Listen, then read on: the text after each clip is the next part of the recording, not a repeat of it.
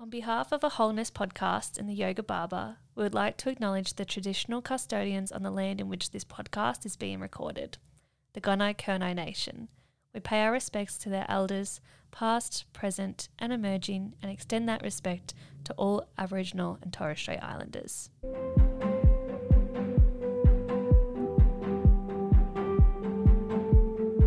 Welcome to a Wholeness podcast, a healthy home for hair professionals and our clients. I'm your host, Fliss Downs, aka the Yoga Barber. Come on in. Hey, hey, beautiful beings, how are you going? Welcome to episode nine of a Wholeness podcast. Wowza, to think that I've even got to episode nine is a bloody achievement in my eyes, and this is so amazing to be here. Oh my goodness me. Before I go any further, I just want to do a huge, huge shout out to Daniel, the founder of Bairnsdale Bikes. And in this week's episode, that is where Mel and I sat down, had a good old chin wag, and talked all things yoga. So thank you, Daniel, for your utter, utter amazing kindness and generosity for allowing me to come into your studio here in Bairnsdale Bikes. Just absolutely, you're a legend, mate. You are a fucking legend. Anyway, before I get too excited about Daniel and Bairnsdale Bikes, because I love coming here and seeing the guys, let's crack on and talk about Mel and myself. So, we're both yogis, we're both in the hair and beauty industry, and we have a number of things in common. We just click. Mel is a makeup artist, a beautician, tattooist, and of course, a yoga teacher. She's a mum of two, an absolutely dedicated mum. And in this episode, Mel and I go through our journey into the yoga industry from when we first found yoga to doing our yoga teacher training to then becoming a yoga teacher, stepping on our mat to teach, guide, and lead. And I just absolutely loved this episode because I actually had somebody here with me in person in the studio and it was as if we was just like having a cup of tea on a couch or something except when we were sitting at a table like you do in a kitchen right so yeah i hope that mel felt at home with me sitting here in the studio recording this and i really hope you enjoy it and you sit back and relax maybe just grab a cuppa and enjoy what you hear did you actually did you want any water No, I'm good, thanks. You sure? Yeah. i didn't Do you bring know, my before I come bottle here, I was like, had a bit of a funny throat. So I, on the way, as I was driving, I put some music on. So I was singing real loud to clear Yeah. out the throat, get it all, get it warmed up. I love it. Oh, Oh, my I god, feel like great. now that you talked about it. Oh dear me, you're so funny. Bless you. It must be funny too if I have ever heard myself talk through a recording. I'm like, Mm. that's weird. I'm terrible because I like the sound of my voice. Oh, do you? oh, that's good. That's good. I can listen to myself all day long. That's really awful to admit that, isn't that? Well, see, I think you have a great voice, but then you've got an accent. And So do you? well, You've got an accent you. I do. Because I always love to hear a bit of an accent. I think lots of people love British, don't they? Yeah. So many Aussies love British. And Americans. And Italian? you like Italian or Italians like British? No, I like an Italian accent. Mm. Mm. Italiano. but I think Italian sounds better on men than it does women. Yeah. I think I've mostly only heard Italian men. Maybe we need to go and hunt some Well, that's hot it, that's the one. Italian women down. I remember I met an Italian man once and he was like, I'm in Australia, I'm looking for a wife. Anyway. anyway, anyway. Okay, right, come on, talk to me in terms of when did you first start doing yoga? oh, so don't have a date, but it was years ago. I was a bit of a gym junkie. Mm-hmm. I liked to do my own things. I suck at all team sports, mm. but I liked doing my own thing at the gym and I wanted something to go with it, complementary. And to be honest, I just thought yoga positions looked cool. so I love that. I went to try to do something cool.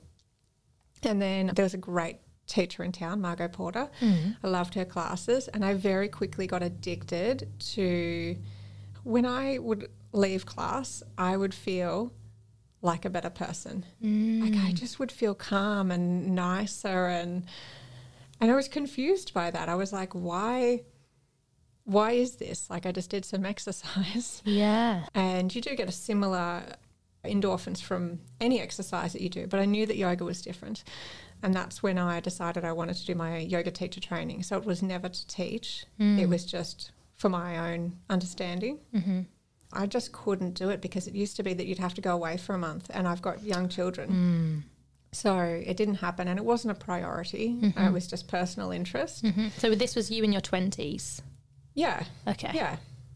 And then, although just in saying that, even in my teenage years, I always had a little bit of a fascination with yoga. Mm. Again, I think just because it looked cool.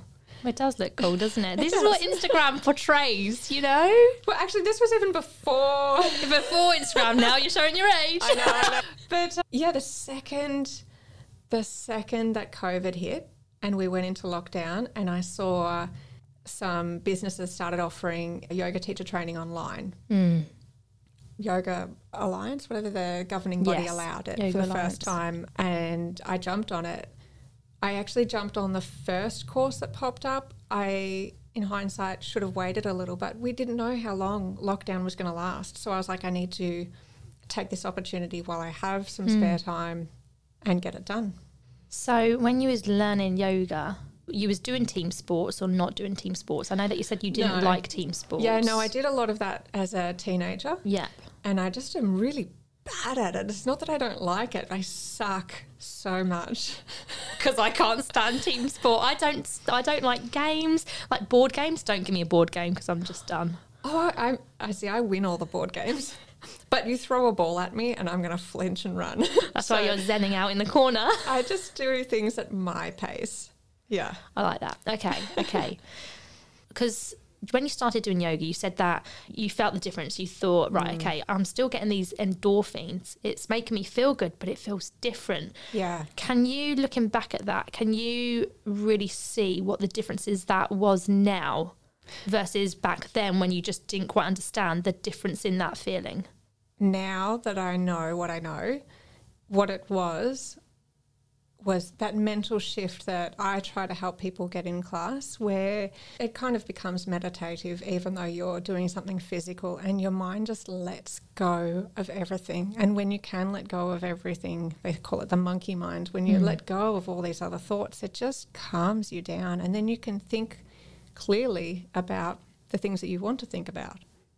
So that's what you was noticing the difference with versus you playing sport and doing exercise in the gym and mm. things like that. Was, Yeah, that's what I was getting out of it, but I just didn't mm. understand it. I was just like, mm. why am I nicer now?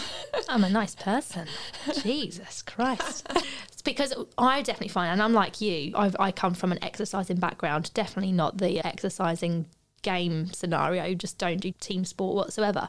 Yeah. But even so, when I left school, moving into my late teens, early 20s, I was a gym junkie. Loved going to the gym. It was my place to decompress, it was my place to let out stress. And I would always come away, yeah, like you say, feeling better. yeah. But during my exercising time, even at the gym, putting my headphones on or my earplugs, whatever, I would still be thinking about life. I would still Yeah. be raging at stuff. You know, I'd be running on the treadmill, just like running, running, running, running, running, because I'm just so fucking frustrated with something. Or Yeah. I might be doing a squat, and as as I was coming up with the squat, I was imagining that I was just pushing all the shit that was going on in my life away. You know, I was always constantly just thinking, even Yeah. though I was at the gym, and it really did you know, make me feel better that I'd been to the gym, endorphins and dopamine and everything like that. you walk that. out But feeling strong, Yeah, and powerful, powerful, and you've got mm, more cardio, energy. energy, for the day. But it doesn't calm the mind. no, not whatsoever. No. And I think you're right. When it does come to yoga, it does stop that monkey mind. You know, not as much for everybody. That's all very different. Yeah. But it it is this place where you're so present with the mm. present moment, with listening to the teacher of their instructions, tuning in with your own body, where you're moving your hand, where you need to plant your hand, where's the, the foot going, or, you know, how's that feeling? Can you feel the stretch through your left side, or whatever it may be? Mm. Because you're actually having to be in the present moment. It's not this, what, oh, what's the word? You know, when you do so, it's automatic. You know, like when you're in the gym, Yes. it's automatic. Yeah. When you're on a yoga mat, it's not automatic. No. And it kind of gives your mind a, a rest Mm. from all of that. Yeah. Because when I first started yoga, which was 15, 2015, 2016, more so, I'd definitely say 2016 is when I found yoga. That was my kind of time that I could say I found yoga. However, prior to that, I was probably 18, 19, just moved to a new town with my mum and dad. Yeah. And on at the village hall was a yoga class. So mum and I went there and I'd never really heard about yoga before. It was actually really funny. I couldn't stop laughing throughout this yoga Oh, class. I could not stop laughing. I was I was biting the inside of my cheeks because everybody was so zen and so quiet and calm and it felt so uncomfortable for me. I was like, Yeah. what is this? Like yeah, if you can't get in it, it's odd. Yeah. And not only that, the teacher was getting us to walk up the wall backwards. So we was facing away from the wall. We put our hands onto the, the floor and we would then walk our feet up the wall. So my mum and I was next to one another and my mum ended up doing funny farts. Oh, and it was even more funnier. And I Oh just thought, oh God. oh my God, is this what yoga's about? Like, Yeah. fanny farts, laughing. I just, I just couldn't. It was so funny. And I was I, like, my mum and I was just giggling our asses off because it just was so funny. The yoga teacher didn't find it so funny. Oh. And, and so I, I never went back to yoga Yeah. from that moment. You know, we walked away. We thought, well, that was a bit of a laugh, you know. so what got you back? what got me back was in 2015 to 2016, I was training for a half a marathon. Yeah. And I actually had a running group. This is Running for the Burps over in Melbourne. And two of the guys that I was working with at the time were running enthusiasts. And they got me into training and there's like, you know, come come do a half a marathon. Da, da, da. I was like, awesome, yeah, I'm gonna do this.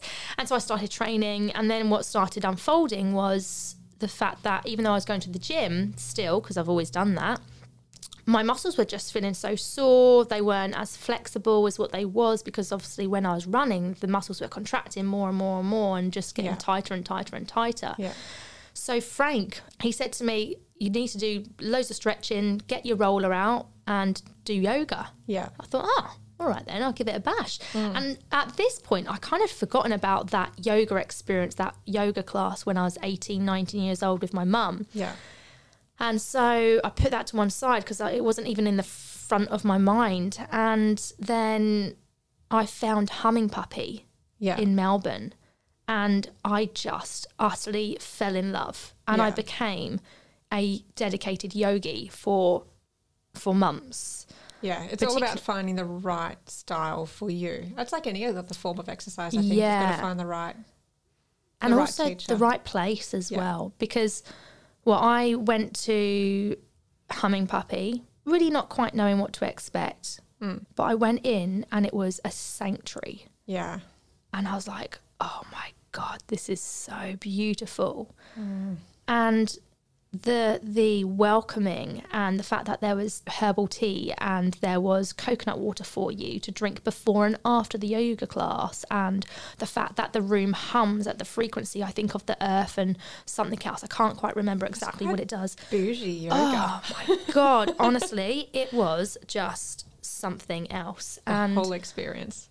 and I just fell in love with it. And I felt that that was my place for me to unwind. And I think that's, like you say, where I found my place of being on the mat, of being able to switch off. And that difference of going, oh, wow. I guess the difference for me, I was like, okay, I go to the gym, I work out, I, I'm building my strength, I'm building muscles. Running for me was, of course, cardio, but it, it was becoming something that was meditative Yeah, right? So I got this place where I was just like letting out all my frustration, if of course any was going on in my life. I then had my running practice, which was a meditative practice hmm. just by constantly running and being outdoors in the air and hearing the birds to then finding yoga and finding an even more of a meditative practice yeah, and going wow this is something else. This is cool. this makes me feel so good. Yeah, and over a period of time, my flexibility improved, my mobility improved, yeah, my running improved with my posture. I was finding that I can get into better positionings with my posture in the way that I was holding, for instance, deadlifts and things were better. Yeah. Just everything was all coming together. And I was like, wow, this is amazing that I can incorporate something that's so relaxing Yeah. into something that is actually so strenuous on your body. Yeah. Yeah. So beneficial. Oh, absolutely. And so I just fell in love with yoga through Humming Puppy, and I've never ever found a yoga center mm. since then like that. And I've struggled because I guess I hold Humming Puppy Yes. up so high Yeah.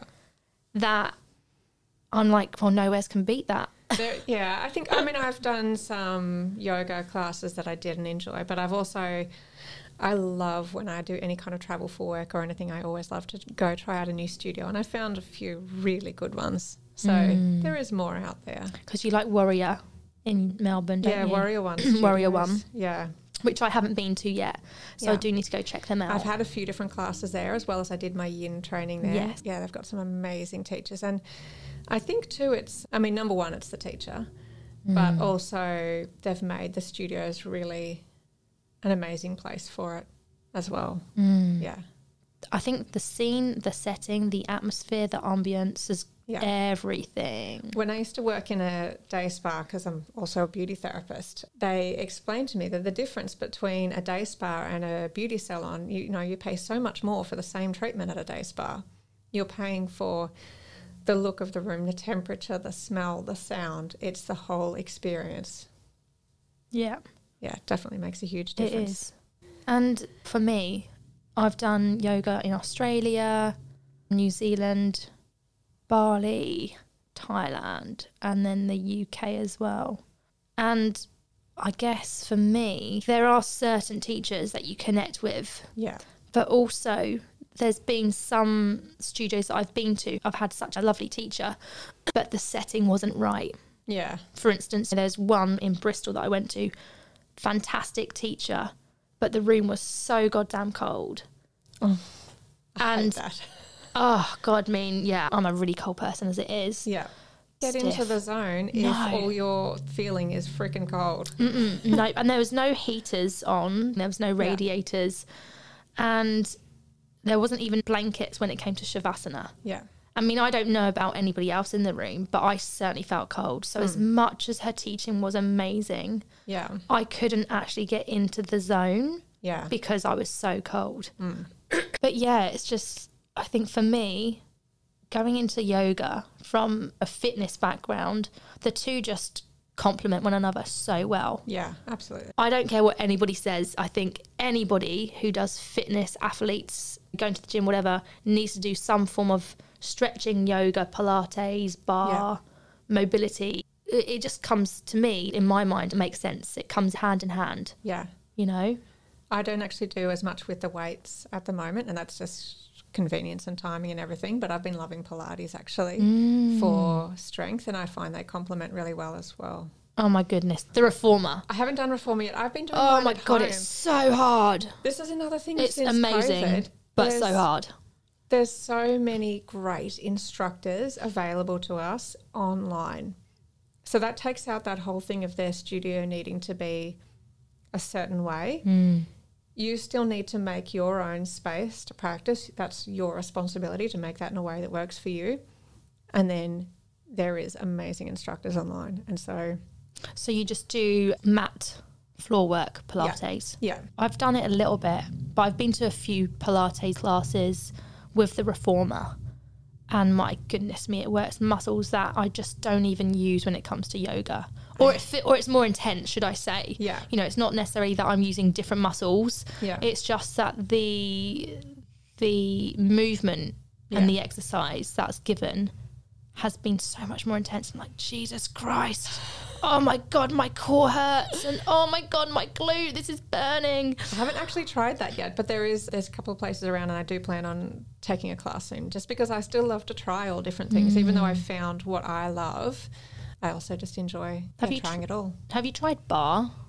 No, Me neither. I think there was a lady in Lakes Entrance doing it, but not at the moment. Because I think a lot of places incorporate barre and Pilates together. Yeah, I think. yes. I'm not A of the, knowledgeable on that. a lot of the people that you can do your training through train for both. Mm, So if you can learn both modalities, I suppose. yeah. Yeah. Combine them together. Yeah. Mush them together. Yeah, that's true. So then from your yoga teacher training, that was in 2020 Yeah. in Gippsland. Yeah. I was in the UK. We didn't know each other then. No.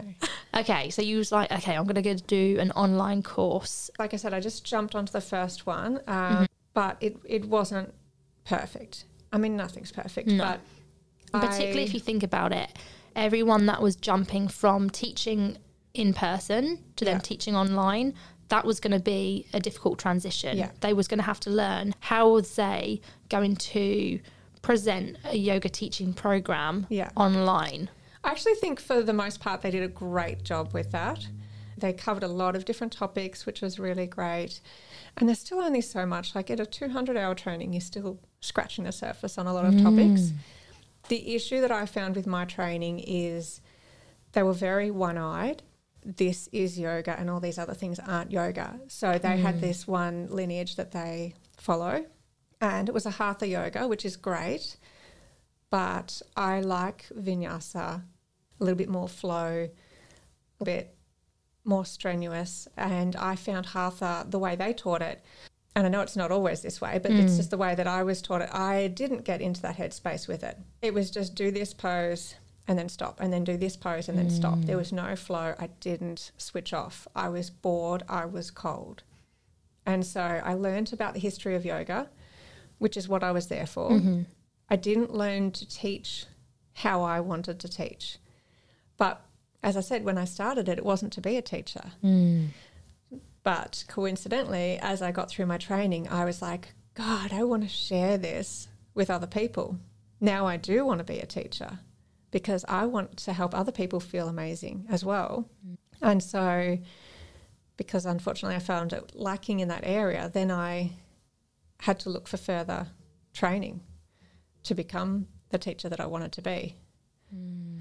So mm. I've done more trainings. I've done actually several 50 hour trainings with different teachers that are history philosophy again, Yeah. purely for me. Uh, but I've also done a couple of trainings on sequencing and teaching, and that's definitely helped me to move into that space. Did you find doing 200 hours in a space of a month too much for you? So it was a lot, especially having kids at home as well. I was doing a couple of hours before the kids woke up. I was doing some during the day and I was doing some at night. I could have spaced it out longer. Being online, it was allowed to go for longer. But I, again, not knowing how long we were in lockdown for, I just wanted it to be done. Mm. Yeah, I was wrecked. Mm. Oh my goodness, I feel that. I was wrecked. Yeah. But I was just also so grateful to have the opportunity to be able to do that. So Definitely, particularly if you'd, you know, from all those years ago, thought about doing your yoga teacher training. yeah. And what that would have been definitely, what, over a decade, would we say? Or Maybe not a decade Mm, of, not quite. of that, but um, but a few years. a few years of wanting to do, Yeah. wa- wanting to do your yoga teacher training. Yeah. And then you finally got to do it Yeah. online because of COVID and you had the time and you was at home and everything. I mean, for me, doing my yoga teacher training 200 hours, I was in a very different situation to you. I was in Thailand, I was on Phangan and I was doing it in person and it was a month. I think it was it was 4 weeks. That was it. Yeah. And that was for me back to back pretty much all the time. We did get a couple of hours break in the afternoon, but it was wake up, it was meditation, I think either at 6 or 6:30. Yeah. After meditation, it was straight into yoga, then breakfast, then we'd go and do for instance 2 hours of philosophy and then so on. I think maybe then we'd have like lunch, then we'd have maybe 2 hours to spare to ourselves, but really and truly in that time we should be self educating ourselves. Then we'd have another two hour practice in the afternoon, and then it would be another philosophy. It was just full on and it never stopped. So, how did you get taught being online at home? Was it same for you like that? Like, because that was like every day. We only had Sundays off, so six days of week back Yeah. to back doing that. And mine was actually over six weeks, I think. So we got a little more time. And like I said, it was flexible. You could take longer. Uh, but yeah, it was similar. You're starting with practice in the morning, and then you've got a couple of hours of philosophy and Ayurveda. I loved like kirtan and mantra, and I loved that we got to learn on so many topics. It was mm. really great. But it was, yeah, it was all of that every day and workshops on. I just am lost for words. It's all right. Google it if you need to. uh, just on the physical body and your asanas and Anatomy. anatomy, Anatomy yes. and physiology. Yeah, and just how to do that all correctly. And those were in Zooms, so we could get some feedback and they could physically see us. So it wasn't all just pre recorded content. We were actually doing it with some visual instruction as well. Mm. It was, yeah, it was a lot, but I. I was excited, and I've been this person that take the opportunity when I can. Yeah, Yeah. definitely. So did you complete it in six weeks? Yes. Yep. I actually freaked out and failed at the end. I failed as well, and they still passed me off. I thought, bloody hell! Like, I was devastated. oh I was god, devastated. bless you. I Do you remember what you failed on at all? Yeah, yeah, absolutely. It was my practical exam at the end. I had to send in a video of me Mm-hmm. teaching a class, and I was looking at my notes a lot. And they said to me, You're allowed to use notes in that. So I was like, What's the problem? And they're like, You're just reading from it. They're like, You know how to teach. So I really was devastated. And I had to pick myself up and go, No, you're right. I do. I do know. I don't know it all. You don't know it all. No. But, but I know enough to have a bit more of a crack. So next time I would look at what position is coming up. Mm-hmm. But I knew what to say to get into that position. Mm. So yeah, a couple of days it took me to pick myself up, do it again, resubmit, mm. and they passed me. Wow. We didn't even mean what the hour course for me walking away from my yoga teacher training it felt as if they just signed anybody and everybody off willy-nilly whether they passed or not That's disappointing. i was really pissed Only because it makes you then feel like, am I even good enough? They just signed me off Yeah. anyway. And it's not going to give Yeah. you any confidence mm-hmm. moving forward. The Them failing me was the best thing they did for me mm. because it gave me the confidence to back myself and try it properly. Mm. Yeah. No, for me, it was literally, I failed on my theory, on the anatomy side of things. Yeah. Only, I think it was two questions I was down. And, you know, my anatomy teacher did end up actually asking me those questions in person, and I could actually demonstrate to her what I was meaning.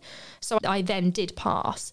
Yeah. But still, based on some other students who clearly did awfully, oh, that sounds awful, doesn't it? who, when they came to do their practical, so that we had to teach a one hour class, which throughout the whole course, we didn't once teach a one hour class. We barely did any teaching actually. Hmm.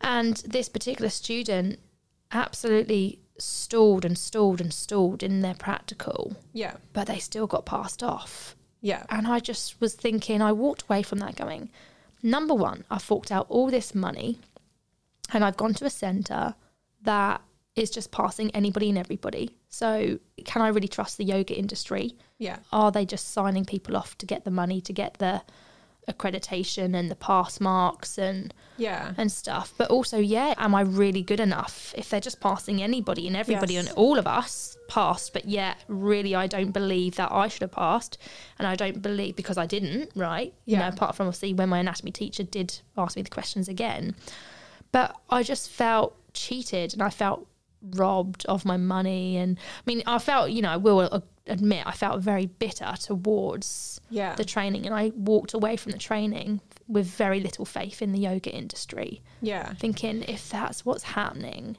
even question like is this really how I learn because really I think for me it was way too intense I couldn't withhold the information in such a short amount of time Yeah. It was so much. And to this day, I still really would love to get up to Byron Bay Centre. Yeah. And they do a one year course of the 200 hours. And I'm like, yes, that's what I personally need because I need time to understand what I'm being taught. And I need time for it to be embedded into my mind and into my brain and for me to really function and, and understand it. Yeah. So, yeah, it's interesting to know that obviously how we both experienced our yoga teacher training and both of us still want to do it again. I mean, you Yeah. you've gone and done another 200 hours Not or you've just gone and done lots of 50 hour. Lots of 50 hmm. hours. I almost like if I had the time and money again, I would love to do the 200 hours again. Hmm. Luckily, I think the teacher that I want to be is not the most amazing teacher, which sounds funny. I have another business. I've got my own business. I love that. But what I want to do in teaching is to create a class where we do a little meditation, a little pranayama, a great flow. I love that flow stage, getting into that great place in your mind. I have a lot of interest in other topics, the history and philosophy. Like I said, I've done extra trainings there. But I'm at this stage of my life not interested in becoming a teacher of that. Mm. I honestly think if I wanted to be that level of teacher, it would take it would take that whole 12 months to be able to know it enough to teach it. I am constantly a student, so I I do these other courses, I've bought books, but I also have two children and another business. So I'm not pressuring myself there. Hmm. I'm happy to teach a more basic class, which still fulfills my need and fulfills the needs of the students I hope that are coming to me, hmm. and the rest remains hobby, personal mm-hmm. interest. Mm-hmm. Mm-hmm. Yeah, and maybe, maybe one day in my wizened years, I will share more of that. But I think it would take a long time to get to the point to be able to share that from a really knowledgeable place. Absolutely. It's pure dedication. It would hmm. be like you'd need to take it on as a full time job to study, Yeah. you know. And when you, like you, like me, we've got a full time job, or I mean, you're with your beauty business, is that full time, part time? Does it change? It's between that and parenting. Yeah, full time. Like I, I work school hours Yep. without a break. Mm-hmm. Um, before and after school hours, I'm busy with my children. They do a lot of sports and activities and jobs even themselves, and I love to be that mum that's full on with that and always there for them. Mm. So it's it's a busy life, but it's so, rewarding. There's so much. There's so little time to be able to uh, do your yoga teaching. You know, so yeah. it's interesting, isn't it? I mean, what? So you qualified in 2020. 2020, You would have qualified because you did your training at the beginning of lockdowns and things. Yeah. And how was your transition into then becoming a teacher? Was this scary? Was it difficult? Was there self doubt? Run me through that. Yeah. So that was actually quite a long time because I had other things going on. And I was like, one day I'm going to teach just one class a week. And I always said my goal was just to have it as a side gig, just to teach this one class a week. And then what I would love to do on a Sunday, not every week, but occasionally, I'd love to get up on a Sunday morning, go somewhere beautiful, do yoga, and have brunch. Like I'm thinking a winery. Yes. And I'm like, no one's doing that here, so I should facilitate that. Mm. But this was always a plan, but one of those plans that you, you know, when you say to a friend, let's catch up, but it doesn't Yeah, happen. There's yeah, good intentions. Yeah. So that was it. It was just a thought for a long time, and I didn't practice my teaching any further either. Mm. And then one of my customers one day told me about this beautiful place opening up in town. I had a look at it and I was like, oh my God, that is beautiful. I want to be there. I don't care mm. whether I'm a student or a mm-hmm. teacher, mm-hmm. I want to be there.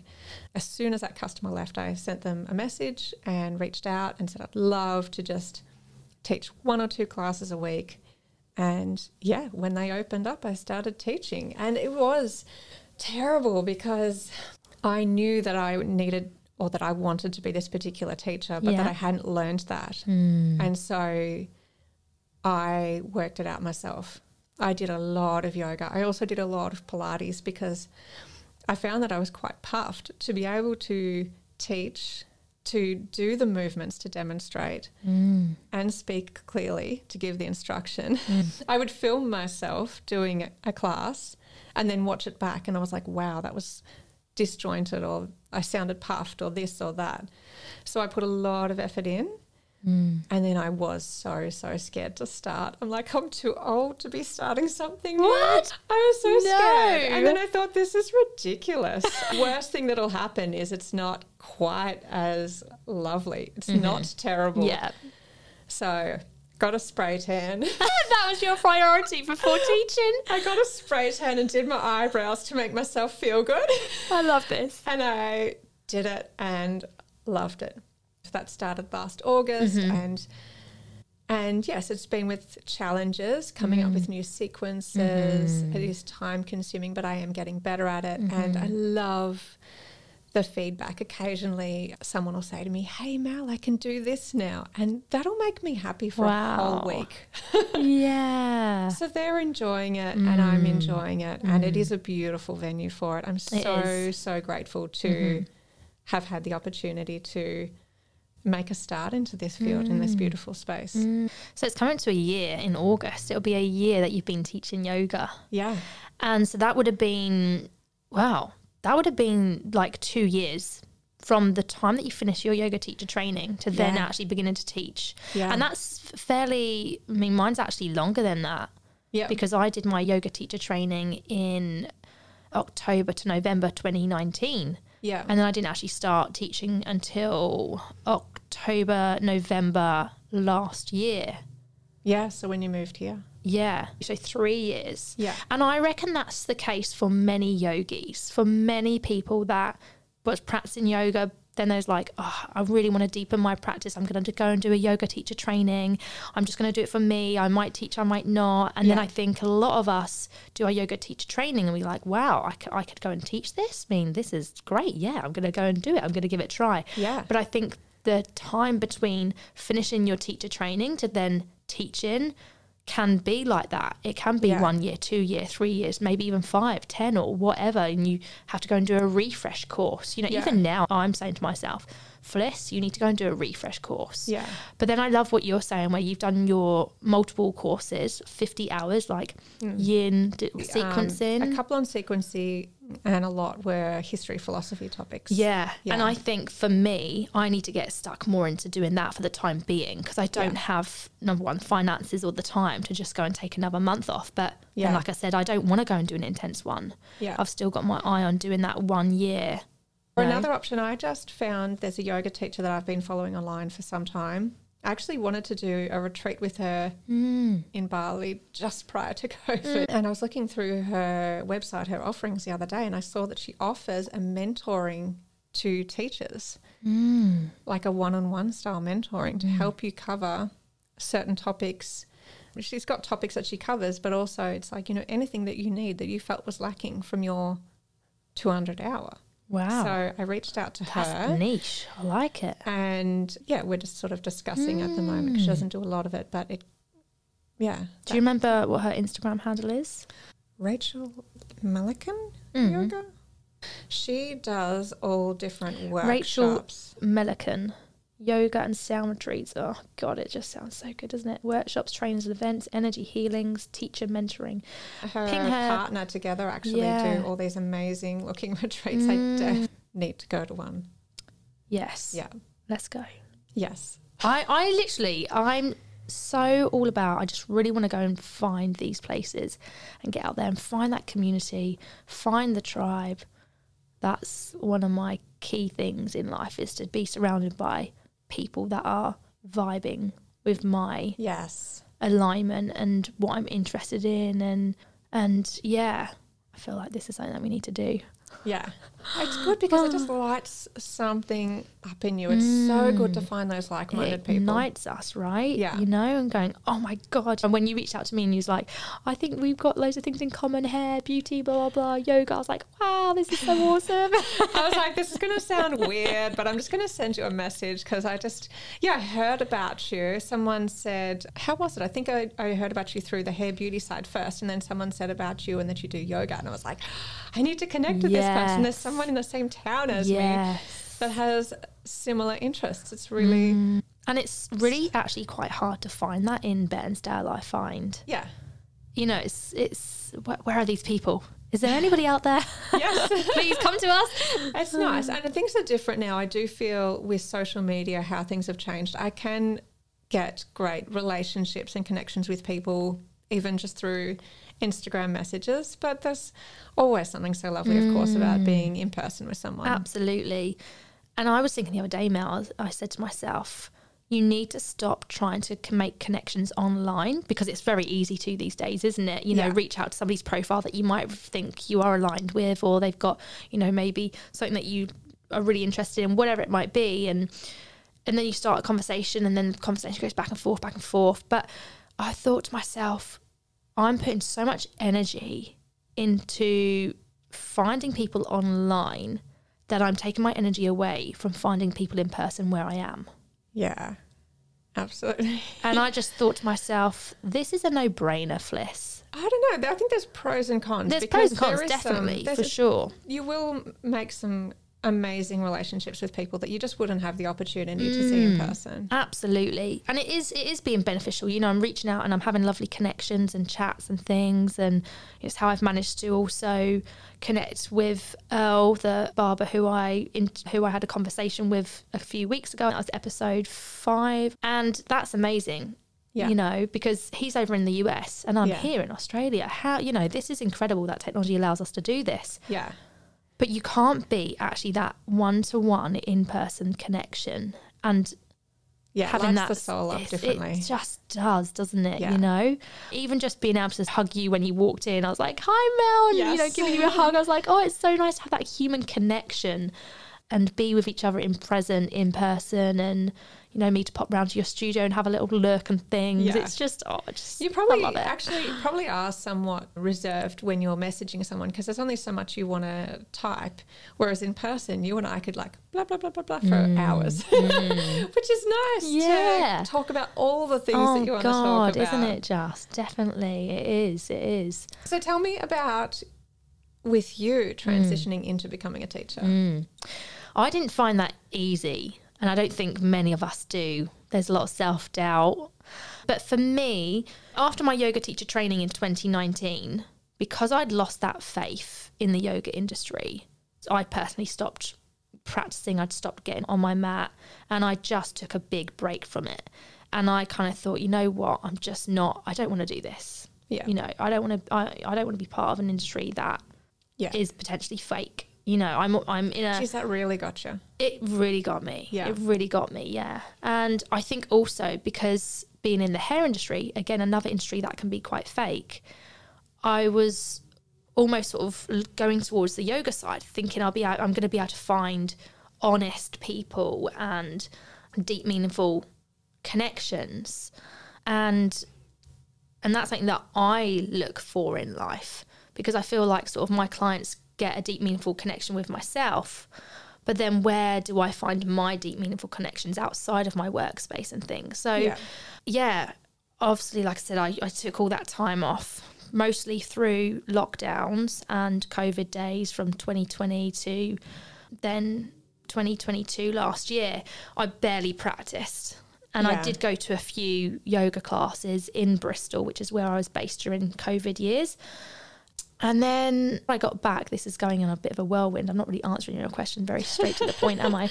But what happened was I then got back over to Australia in September last year. I then met V, who is the founder of the Hit Factory. Yeah.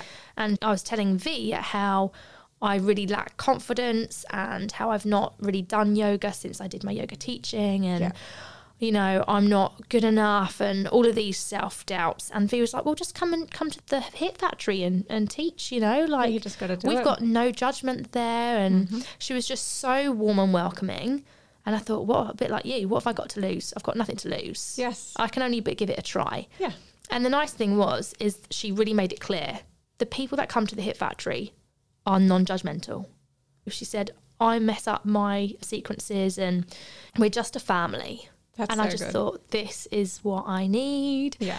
And the, the fact that V had confidence in me to go there and teach complimentary Mm-hmm. classes, because I, I was very much like, I can't charge for my teaching because I'm Yes. nowhere as good Yeah. as where I should be to be teaching yoga. So I can't charge for That's this. That's such a lie inside your own head, isn't it? it really is. So anyway, and I did. I did complimentary classes for for the Hit Factory, and the feedback that I got saying that was so nice, Fliss. Thank you so much. And oh my goodness, you've got such a lovely, relaxing voice. I can listen to you for hours, and Yeah. just all these tiny little compliments that are so minute, but actually were so big at the same time. Like, oh my god, somebody says that they like my voice and I my voice is relaxing, and somebody said that that was really good and they really loved my yoga class.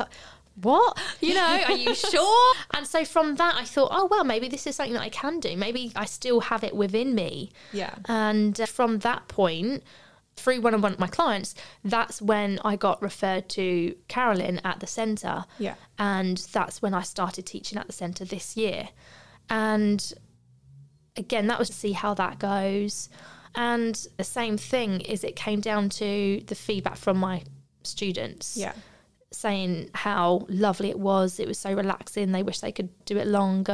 And I even had one lady say to me, I wouldn't have thought you was a new teacher. I wouldn't Yeah, have wow. thought you're on That's- the beginning of your journey being a teacher. That's amazing. And I was like, wow, you know.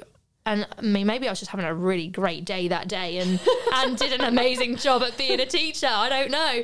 But I just thought, wow. And, you know, she said, honestly, Fliss, I've been to some classes that has a teacher, years and experienced, and I could not connect. And I didn't resonate. And the way that she was teaching, I didn't understand the sequence. And she said, You were so clear that I understood everything that you were saying. Yes. Well, I mean, I attended one of your classes mm. and you, to me, just completely knew what you were on about. You made everything so achievable and you were so knowledgeable and seemed you had everything under control. God, little did you know, Mel.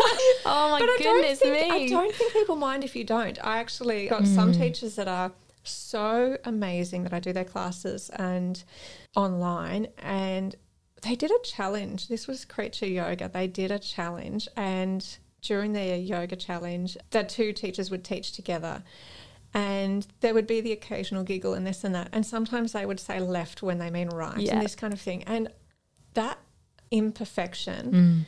I enjoyed so much because it helps you realize they're not perfect. So I don't have to be perfect. humanity, right? We're humans. Exactly. And Yeah. so even when I was worried about teaching and I was like, oh, how is my body going to look in these outfits and different things Mm. like this? And I realized that no one's perfect. And in seeing other people's imperfections helps us feel more confident about ourselves. Mm. So just be ourselves. hmm Absolutely. And it's funny that you say that because when I knew that you was coming to my class, I was so excited because to get another new yoga teacher's opinion on the way that I teach. Yeah. I mean, I need to come to one of your classes as well. Scared. no, not at all. My goodness me. I'll be like, like, yes, Mel, three max four Mel, I'll do whatever you tell me to do, Mel. but yeah, it was it was so nice. And I, you know, don't get me wrong, there was like a little bit of intimidation there as well because you think, oh my goodness, what happens if she thinks I'm terrible? Or what happens if she's like, well, I wouldn't say that, I would do this, that I could do this better, or whatever. And, you know, again, you've just got to shake the judgment off. I You've- realised that there is Yeah. no judgment. yeah, I know. My we judge ourselves teacher, and um, everything. Mm. Margot Porter, she was amazing, and I wrote to her when I was in the lead up to this, and she gave me some really great advice. Mm. And she said, "I'll come to your first class or one of your first classes," and I was like, "No, I'm too scared." oh my God. but I actually should contact her now and say, "Now, please come to a class and give me some feedback because I would love her feedback." Yes. But I was too scared, Mm. and it is silly because there's never going to be any negative judgment from someone No. like that. Absolutely not. Absolutely not. And I think also it's really lovely to have the support of another teacher in your class. Yeah. Because to me it's like, oh, they've kind of got my back a little bit in in energy spirit, you know, in Yeah. energy form when I sort of continue teaching and well, whenever you next come to one of my classes again, you know, I know that you'd have my back. Yeah. You know, it's just like, oh, Mel's here. That's good. I've got a little bit of oomph in me because I've Yeah. got Mel here with me. But also, we like to better ourselves Mm. and we want to become better. And I feel like I feel like Americans are different with this to Australians. This is all I've got to go off is Americans and Australians. But if I'm after some feedback, I feel like an Australian, someone here will give me constructive criticism and I will love that because I would love to become better because you don't always mm. recognize your own flaws. And not mm-hmm. that I I wouldn't be offended by that. I would love that. Sometimes in in other areas of in my other job I'm in a group on Facebook for advice and there's a lot of Americans in there and they'll just tell you you're doing amazing whether you are or not. And I'm like well that's all lovely. It's nice to have a hype girl but I want to get better. Yeah. so Yeah. give it to me. Definitely. yeah, completely. I think constructive feedback, again, done right, yeah is so beneficial. I was even thinking recently, perhaps I should go back to what I did in the beginning and film myself teaching because I found that really beneficial. I did Mm. it actually did Instagram live, so some people might have clicked on, but I didn't announce that I was going to be doing that. How Um, dare you? And then I saved it, so I was able to then go back and watch it as a student. Mm-hmm. Yeah, so I'm it'd be doing that. interesting to do that again now and see. yeah. I'm definitely thinking about doing once a week online yoga. Imagine if you watched it back now, like now that I'm feeling more confident, and then went, shit, I'm still terrible. Mm. Yeah. Actually, tell a lie. I've just remembered when I was living in Bristol for a short period of time, I did do yoga live Yeah. on Instagram. And I enjoyed that. But I think what I liked about it is the fact that I didn't actually have students in front of me. I was just talking to the camera, and I'm very confident at just talking to a camera and being in front of a camera. It doesn't faze me. That's good. And so, yeah, now me thinking about it, actually, I did do, I did teach a bit during lockdowns and things. So, of course, there was still obviously that bit of passion, that bit of fire within me Yeah. to have gone and done that. But it's, oh, you've really got to keep at it, haven't you? I mean, you know, right now, as you know, I've not done yoga for a little while because my Tuesday evenings just weren't busy enough. Yeah. And so I've got to figure out what the next steps are for me in terms of teaching because I've gone from, I did a few weeks at the Hit Factory, then I had uh, some time off over Christmas and New Year, then it got into this year. And then I obviously started teaching at the centre, and then that stopped again. So I'm like this: stop, stop, stop, stop. And it's hard to build up your confidence again. I Even I Mm. had a couple of weeks off for some reason and I was nervous going Mm. back. Yeah. But it, once you've done it, it gives you such a frigging buzz, doesn't it? Oh, at the end of the class, I'm like, I feel good. And I can see Mm. that everyone else feels good. And it's just a lovely feeling. Absolutely. Actually, I was going to say to you, Hmm. I wonder if that's something like your hair, I'm beauty. Something that I get out of that is I love making people feel good. You know, I Mm-hmm. might cause them pain if I'm tattooing them or waxing them, but at the end they're like, "Oh my god, I feel better," or "Oh, I love this." Mm. It's a feel good, and I'm giving them the same thing from yoga. It's Mm-hmm. Yeah. different feel good, but it's a feel good. Absolutely. So, do you think maybe that's part of what drove you to want to teach? Mm. Going from hair, you love Yeah, that yeah, people. God, I don't know actually. I've never really thought about that. It's a good question. I feel for me, I've always had this leader spirit within me, Yeah, and I've never quite known how to implement that into reality. Even though being a barber, being a hairdresser, I am in lead, I am taking control of creating a haircut, making somebody feel good and everything. But I'd always envisioned me either public speaking in front of an audience or being a teacher of some kind, definitely not school kind, because I'm not Yeah. that way inclined. But you know, I'd always thought about being an educator in the hair industry or, or something. I'd always seen this vision of me being a leader, and particularly from 2015, 2016, I got into personal development and I thought I was going to be a life coach and I was going to be a public speaker on motivational speeches and everything. And so when it came to yoga, I felt like that was my way to step into that leader Yeah. spirit. So it wasn't so much about the yoga, it was about your personal drive Mm. to teach wellness. and then you found that's a great way to do it Yes. that works for you. Yes, definitely. And also, I find it, it's getting to the point for me within my hair career, one to one is getting too much for me. It zaps a lot of my energy, Yes. which you might sometimes feel through beauty. Whereas when I am in front of a class teaching yoga, I don't have to withhold a certain amount of energy, a certain amount of excitement, and this bubbly personality, this persona that everybody knows me so well for, mm-hmm. right? And I don't have this conversation going back and forth, back and forth. It's purely just me in front of people Offering. o- offering people, yeah, Yeah. and people surrendering to their own practice, and me being able to lead that and provide them that space by purely me just giving cues. I'd say It's that's so because it- different. you're a natural for it deep down. Like that mm. was your, maybe that just was your calling, and it's just taken this whole path, this journey to find that. Mm. And I see very much so. I mean, you know, it's a bit like this. I know you and I are having a conversation right now, but again, doing a podcast where I'm sort of leading it, I feel very much like I'm driving something that's purposeful Yeah. and meaningful. And when I can be in front of a class, yes, I'm gifting other people their time, their space for them to feel good, but it also makes me feel good as Yeah. well. And some people might say, "Oh, that that sounds very selfish," or not saying that I'm being selfish, but it's an automatic response for us to say, "Oh, well, if it, it makes me feel good, that's selfish of me." But I actually don't think it is. I think it's that thing of going, actually, if this makes me feel good, that's going to be really good for my mental well being, my physical well being, my spiritual well being, my emotional well being, everything above. And I can be a better, I can be a better, happier person Yeah. by doing that. So by stepping into that leader spirit. And it's something that I've had to hold back from for so long. Yeah.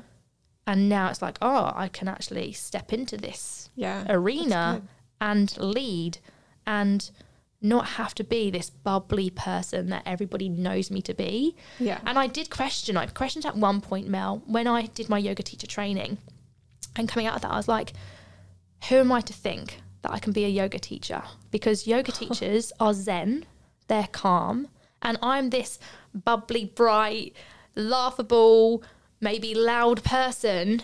How can I be a yoga teacher when I'm this person? And I just had this vision of this certain persona that everybody sees me to be. Yeah. And therefore, I couldn't be a yoga teacher because I'm not so zen.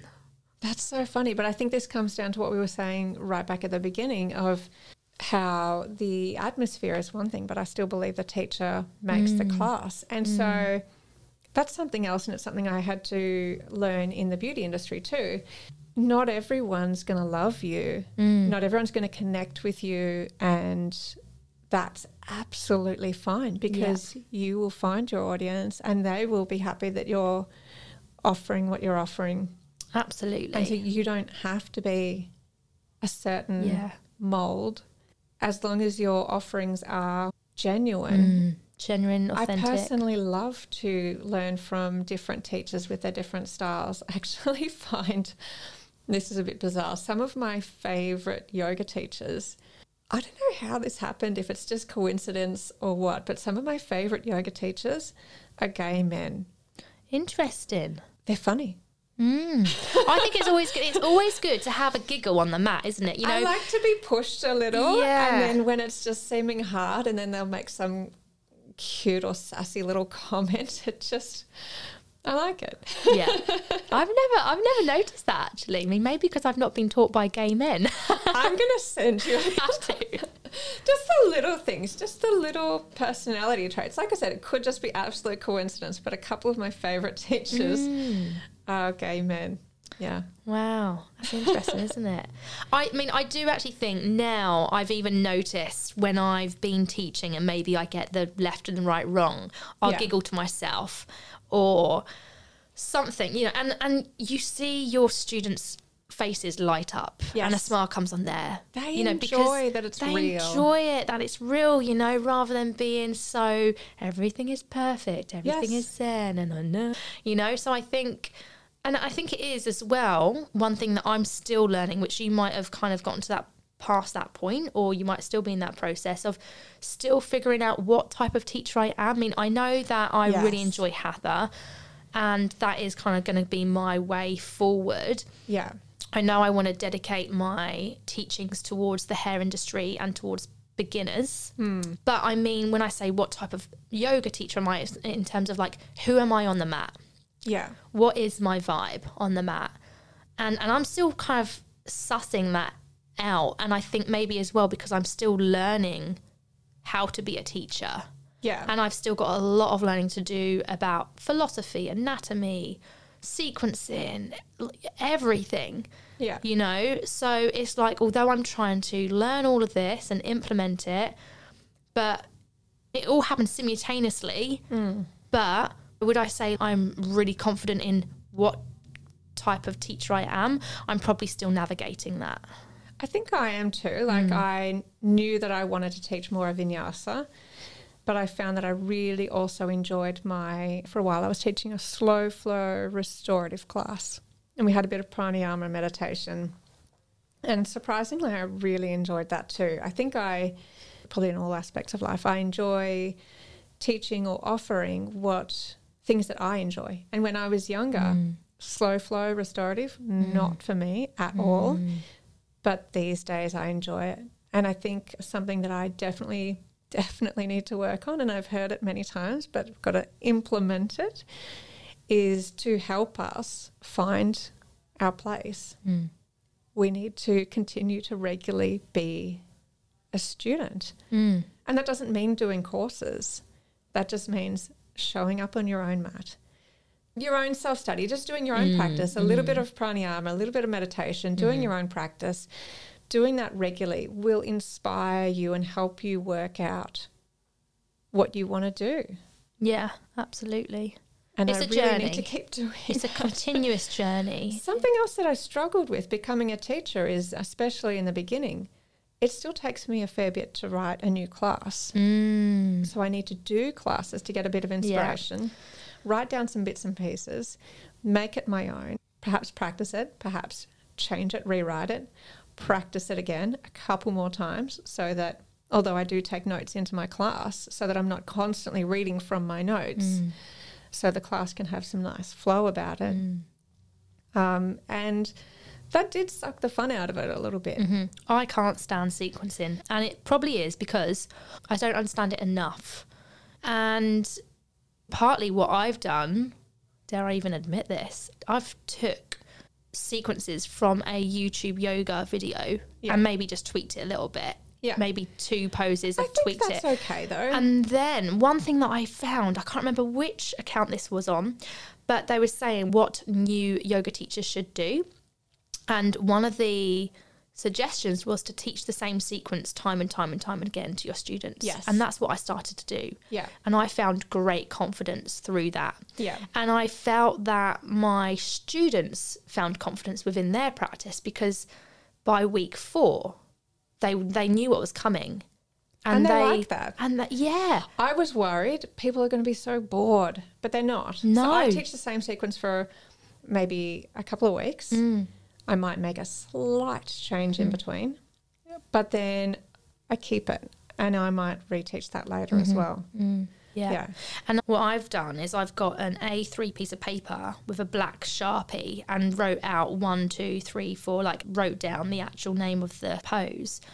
The other option that I also have done is actually drawn stick men Yeah.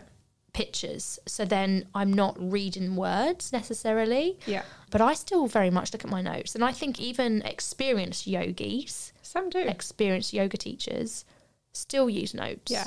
And I, I you know, what it, it's our little safety net, right? And how are we to totally really fine. how are we meant to really remember everything? Let's say we're doing a 2-hour workshop. There's no way in hell I'd be able to remember everything that I was going to be doing a 2-hour workshop. Yeah. You know, so But it's that thing of we don't have to be that yoga teacher no. that doesn't look at notes. No, exactly. Exactly. It's just finding, yeah, who we are. And like you say, the students that love us will come to us and come back to us. Same as with Yep. our beauty clients, with our hair clients.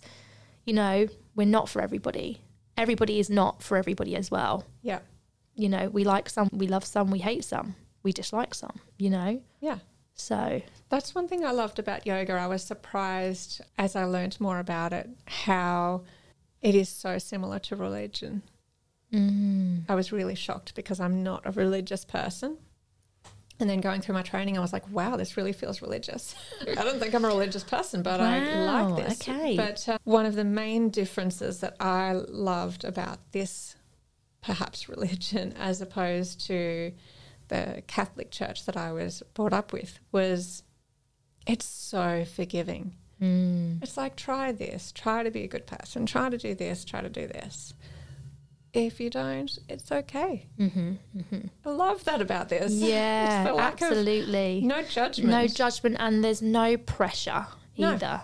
There's no pressure. It's like, oh, I stepped on my mat and I just did a downward facing dog and I paddled out my dog and that was all what I did today. Yep. Okay, that's cool. That's Yeah. fine. Or it could be the next day, oh, I did a really awesome 15 minute fiery vinyasa flow.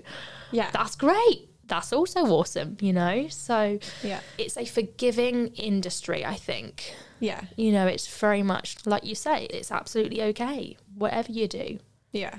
And there's no judgment, and it's okay if you say left when you mean right and all sorts. It's just something we put on ourselves Mm, in society in general. We want to be perfect.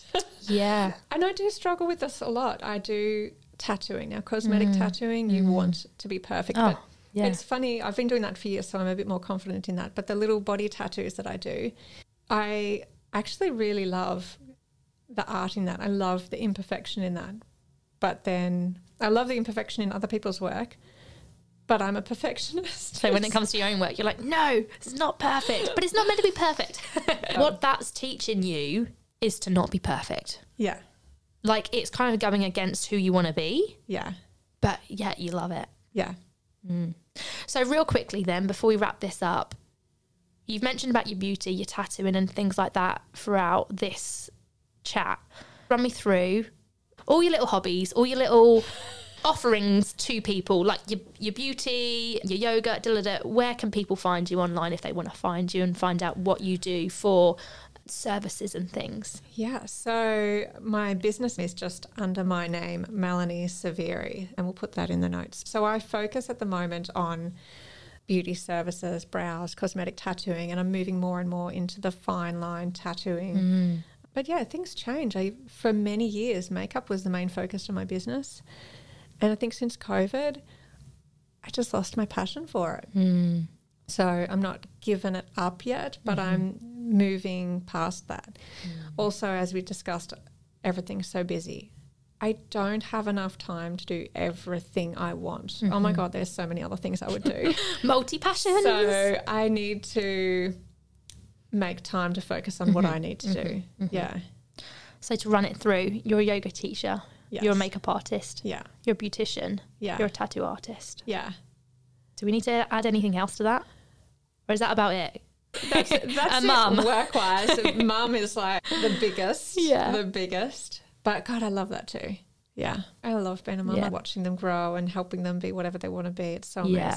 I remember when we were sitting on the couch in your studio and you was just sharing about how you want to be there for your kids at the weekend. I was like, oh, I can really tell that you love being a mum and you want to Yeah. be there for your kids and support them. And through you doing all of these different things, you're showing diversity. Yeah. You're showing that you can do anything and everything. Actually, this was something.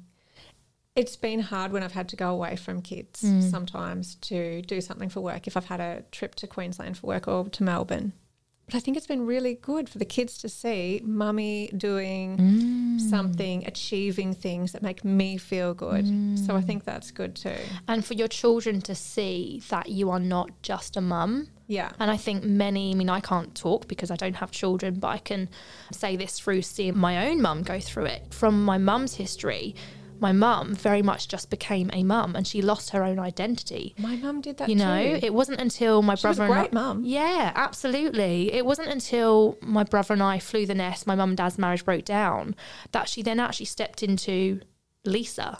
Like, Yeah. she's not just a mum anymore. Yeah. She also has her own cleaning business. She has her groups of friends that she sees, and she now wears makeup and she dresses up than what she used to and things. And you know, I definitely can see through my my own journey with my own family and seeing mum how women particularly can just become the role of being a mum. Yeah. And so for you being a mum and showcasing to your children, being a mum isn't just the only thing I can do. Yeah. Yes, it's a full time job. Yes, I'm here for you all the time, day and night, but I can still go and enjoy the things that make Yeah. me Mel.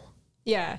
So I think it's really important for them to see that side of me. But also, my husband said something to me a long time ago, which was really, really helpful. He said, So I, I generally work school hours, and then you get your school holidays, and people Mm-hmm. need to wait a little bit. I do do some work over the school holidays, but it's a lot reduced. And my husband said to me at the start of school holidays once, "What are you going to be happy about at the end of the holidays? That you fit that person in for these appointments, Mm-hmm. or that you had a great time with the kids?" Mm. And I'm like, "Oh shit, yeah, the kids are my priority." Yeah. Yeah, I still have my short trips away, but not too often. No. Yeah, they come first. We as adults, we as human, we just need to keep on evolving. Otherwise, we just become Yeah. stagnant. Otherwise, don't we? So Yeah. yeah. Thanks, honey. Cool. That's a wrap. yeah, that was fun. I love it. That's all for this week from Mel and myself. I hope you really enjoyed that. If you want to find Melanie on socials, then hit her up at at melanie.yogi and at melanie ceveri underscore brows dot beauty dot ink, both on Instagram. You'll be able to find her on there. And if you wish to reach out to her, then do so. Both myself and Mel are always here for questions. If you ever want to reach out and query with us about yoga, how we got into the yoga teaching scene and everything like that, then be our guest and reach out to us.